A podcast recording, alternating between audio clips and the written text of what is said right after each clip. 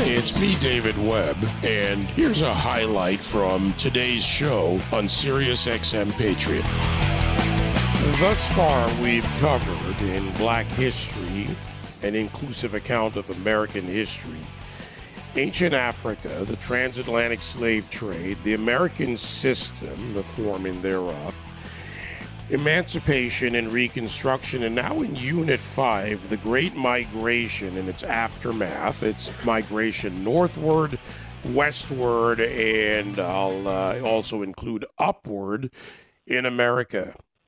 A great book, a textbook for all of you out there, written by Doctors Walter Milton Jr. and Joel A. Freeman. And Joel, thank you for coming back for another installment, my friend. Great to have you here. Good to be here. Thanks a lot, David. And let me remember to remind everyone, or let me remind everyone rather, that they can go to bh365.org. Uh, there's an ebook. I like the hard copy. It's 1,248 pages. So, Joel, I can uh, read it and I can work out my mind and my body for that matter. Uh, but let's dive into the Great Migration because following emancipation, there had to be that migration. Yes. And uh, what happened uh, prior to the Great Migration, of course, we have in uh, the late 1800s, uh, we have the Plessy v. Ferguson, uh, separate but equal, uh, that was the legislation that was handed down by the Supreme Court we take a look at the numbers of lynching, especially in the South, and they, they just skyrocket in uh, from 1890 uh, on. And then you have the conditions in the South uh, because of the uh, the troops being taken out at the end of Reconstruction out of the South, Richmond, Virginia, and other other places in the South, and then all the black codes and the uh, the Jim Crow laws, the rise of the military arm of the Democratic Party, the KKK, Ku, Klux Klan, uh, uh, the, the red shirts in, in North Carolina, all that started uh, just fomenting in the South. And then what happened is it's kind of a in the early 19 early 20th century, uh, there were strict legis- legislations that limited immigrants to the United States. And what happened is that this caused a, a great shortage of labor in industrial and manufacturing centers, especially in the Northeast and the Midwest. And so what happened is that uh, we see this uh, this movement uh, happening. And initially, um, you know, there there were papers like the Chicago Defender, um, the Pittsburgh Courier, the Amsterdam News, black newspapers that were uh, they, they, were advertising housing, employment. Uh, they had cartoons in them that encouraged people to move uh, north. Stories of people that had successful uh, migration from the south north. Uh, train schedules were even published, and we began to see that uh, the first migration was from 1910 to about 1940 and this was a, a period of tremendous movement, and it shocked the uh, the growers, the white planters and growers in the South, uh, because they they were just like, what is happening here? And uh, people were moving to places like uh, Gary, Indiana, uh, Chicago, Detroit, New York, Philadelphia, all these industrial centers in the North and of course, people started uh, sending uh, letters back home in the South. Uh, word started spreading, and sometimes planters would wake up in the morning and there, there, uh, every, anyone over 21 years of age was gone and had moved to the north. And so a lot of restrictions began to happen amongst the uh, the white planters and growers. Uh, we have also you know, uh, just there's a guy by the name of James Vardaman who was uh, the governor of Mississippi and later on a U.S. senator of Mississippi. Uh, he he just said that um, if it's necessary, according this is a quote from him. He says, "If it is necessary, every Negro in the state of Mississippi will be lynched." it will be done to maintain white supremacy. And that is the kind of attitude and kind of atmosphere that caused this tremendous pull to the north. And then that we have the second migration, which started in 1940, right around the onset of the Second World War. There are tremendous needs for munitions plants and women involved in industry. And, uh, and of course, the, the, the news was coming from uh, the first 40 years, 30 years or so of migration to the north. Uh, come on up. And then you have people coming in the second migration and moving out west also. Uh, for instance, Jackie Robinson, the famous ba- baseball player, uh, his family moved to California, and he, that's where he learned, uh, you know, played baseball and became in, and broke the color barrier in the, the Major League Baseball, uh, Major League Baseball. So stockyards, steel mills, uh, tanneries, hospitals, railroads, factories, all were places where uh, people from the South, black people from the South, could move north. You know, talking about a lot of this movement, of course, that gives rise. You talk about the books, the train schedules.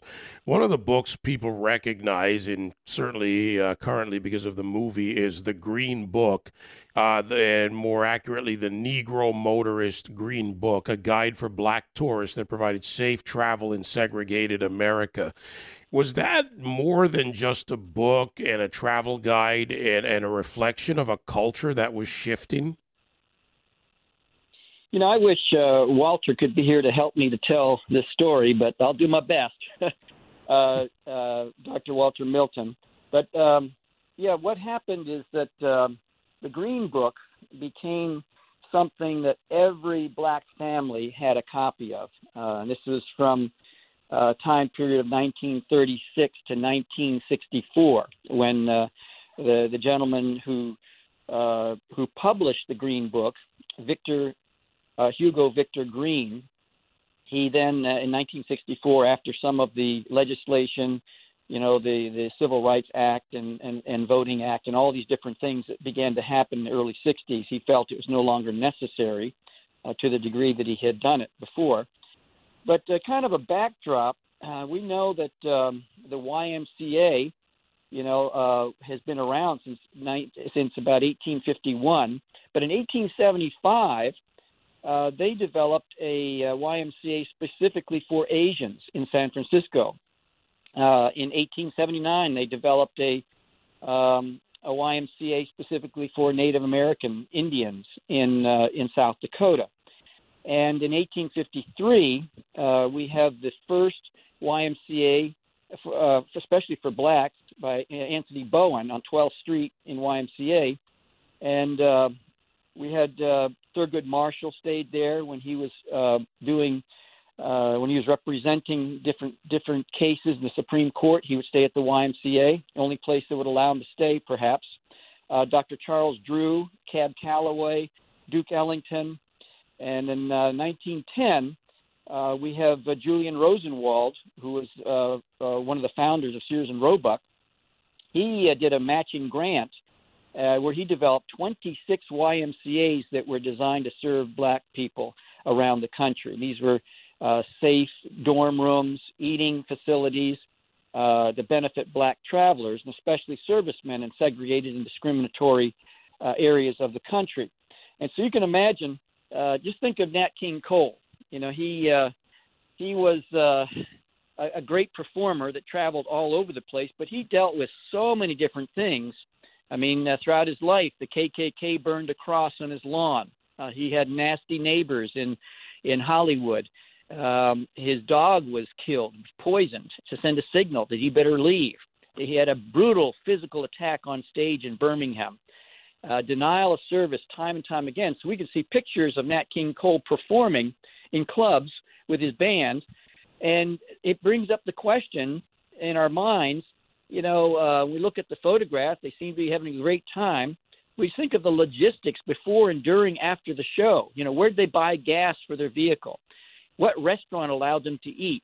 Uh, did they enter the restaurant through the uh, the front door, the back door? Did the club demand that they had to enter through the back door? And after a, a, a, an incredible performance, what hotel allowed them to experience hospitality and a stress free um, uh, sleep for that night. And so when we consider this, all of this, they used the Green Book uh, that provided uh, a place for people to to uh, to buy gas. They they knew that this was a, a place where black people could buy gas.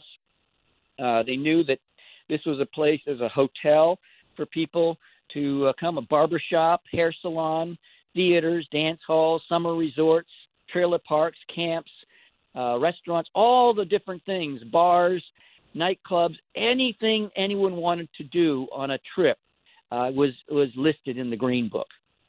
Yeah, it's such a great publication because of not only the, the realities of it, but as I said, the reflection of, of, changes. You know, when you bring up the the co-founder of Sears and Roebuck, that others stepped in because there was clearly bigotry, segregation, uh, death uh, for some as we're in a very tumultuous time.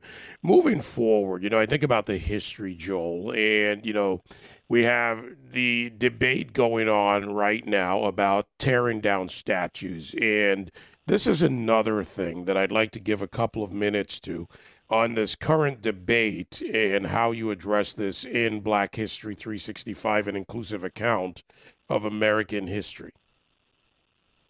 What happened? Uh, uh, that's a great question because we think about you know 11, 11 states seceded from the Union at the beginning of the Civil War. And there are some estimates between 620,000 Americans died, uh, all the way up to 750,000 Americans died. And so, uh, you know, on, in April 9th, in 1865, General Lee surrendered. And during Reconstruction, you hear the, the battle cry from the South the South will rise again. Well, in 1894, there was a, a group called the United Daughters of the Confederacy. They, they're they're uh, uh, UDC, they called it. And um, so what they did is they did is they started chapters around the United States, erecting monuments, and they even uh, developed curricula for schools to re-educate children about what happened. It grew from 1,700 members in 1900 all the way to 100,000 members some 20 years later uh, in the early uh, part of the the, the first uh, First World War, and they were praising soldiers for upholding the Anglo-Saxon civilization of the South. And most statues were raised between 1900 and 1920, where the the lost cause was promoted. Uh, they gave a romanticized view of slavery, and this, you know, winners uh, of wars generally write the history, but perhaps this is the first time in, in human history that the losers wrote the history. So there's a, there's a tortured history behind these monuments and statues. Uh, today, you know, and we take a look at it uh, in the textbook Black History 365, where, where there's a binary choice, we provide both views. And so uh, there's very interesting views from, you know, the, the hey, let's tear them down and interesting views from no, let's leave them up, or maybe add another statue next to it, and it becomes a teaching tool uh, for for the country. So I, I I'm kind of conflicted about this. I mean, it's it is a tortured history behind it, but I do think that uh, these can become uh, great opportunities, and I'm afraid that if we lose uh, if we tear down a lot of the statues, we lose the opportunity to uh, provide opposing views and to, uh, to, to, be a teaching tool for our society. Joel Freeman, one of the authors of Black History, an inclusive account of American history, uh, online at bh365.org, and part of an ongoing series here, which is also available in a podcast form on our SiriusXM platform. Uh, today's the National Day of Prayer, Joel. And I had uh, our mutual friend Ben Carson on yesterday to talk about it. But today in America, on a National Day of Prayer, let's talk about the role of the Black Church. You go into that in Unit 5. Yes, there's uh, the Black Church is is an institution that cannot be denied when talking about the overarching view of of uh, the history of African Americans here in this country. And no overview is complete without understanding the role of the church, because I think that the black church uh, is perhaps the largest and most stable institution base in the black community, especially when we consider that it's his, it has always outnumbered employer based businesses. It's outnumbered HBCUs. It's outnumbered other entities like the Urban League or the NAACP. The black church has actually been the feeder stream for all of these other entities. And uh, it's existed in every community where black people live.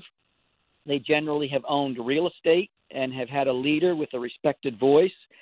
And arguably, there's no other institution in American history that even comes close in terms of community, uh, multi generational impact, and an ongoing economic viability. And uh, we know that there's a lot of uh, fighting against the, the the whole idea of the black church, because especially on uh, on slave plantations, when black people would meet on Sundays, there would there would generally be a, a minder, uh, just like when, when someone today travels to um, uh, to China, let's say, they'll have a minder that'll travel with them to make sure you know the things are are said properly and handled properly, and to watch. Well, very similarly, they had minders in the service, and that's why black preachers became very artistic and clever in the way they would communicate certain things. The minder, it would just zip right by the minder. They would not even understand it, but everyone in the pews and the seats or on the ground would understand exactly what was being communicated. Also, there was a slave Bible um, that was published, 1808.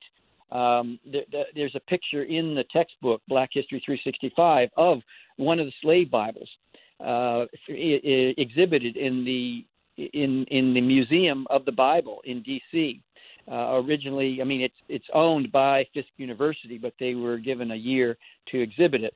But it just shows that the Slave Bible they cut out the entire book of Exodus, uh, anything to do with freedom or liberation.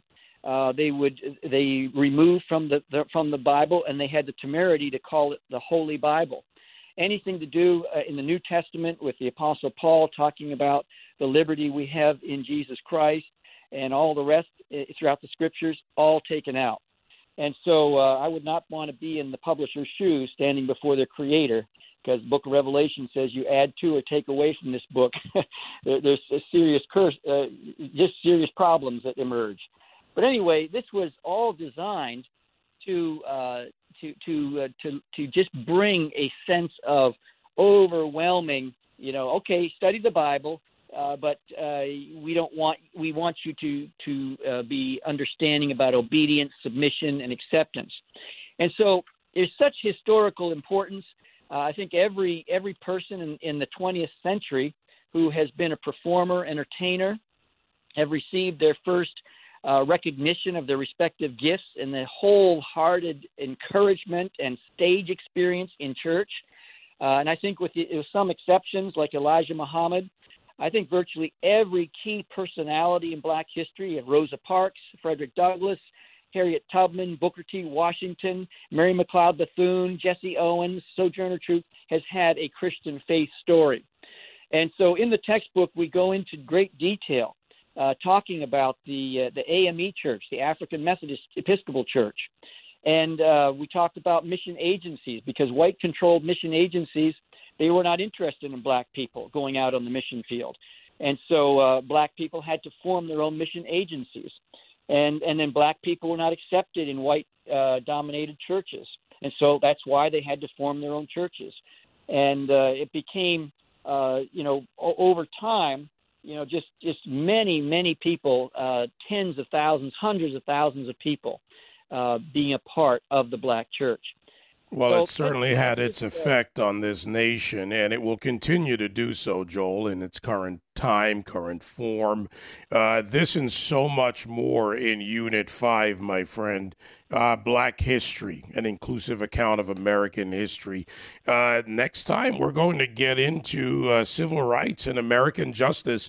And as you know, the church was a focal point, a, a central point uh, for the civil rights battle. And at that time, it was sorely needed. Uh, always a pleasure. Thank you both for this book, this course, uh, this 10 unit course for everyone.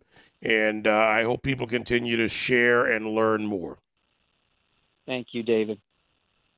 Joel Freeman, uh, one of the two authors, along with Dr. Walter Milton Jr., of Black History, an inclusive account of American history, available at bh365.org. This is a textbook. It's a learning experience, rich text along with rich content tied to technology, which is integrated with QR codes. So it goes beyond the 1,248 pages in the 10 units. We'll be back with another installment in just a couple of weeks, and I'll be right back. You can join me live on The David Webb Show Monday to Friday, 9 to noon East on SiriusXM Patriot 125.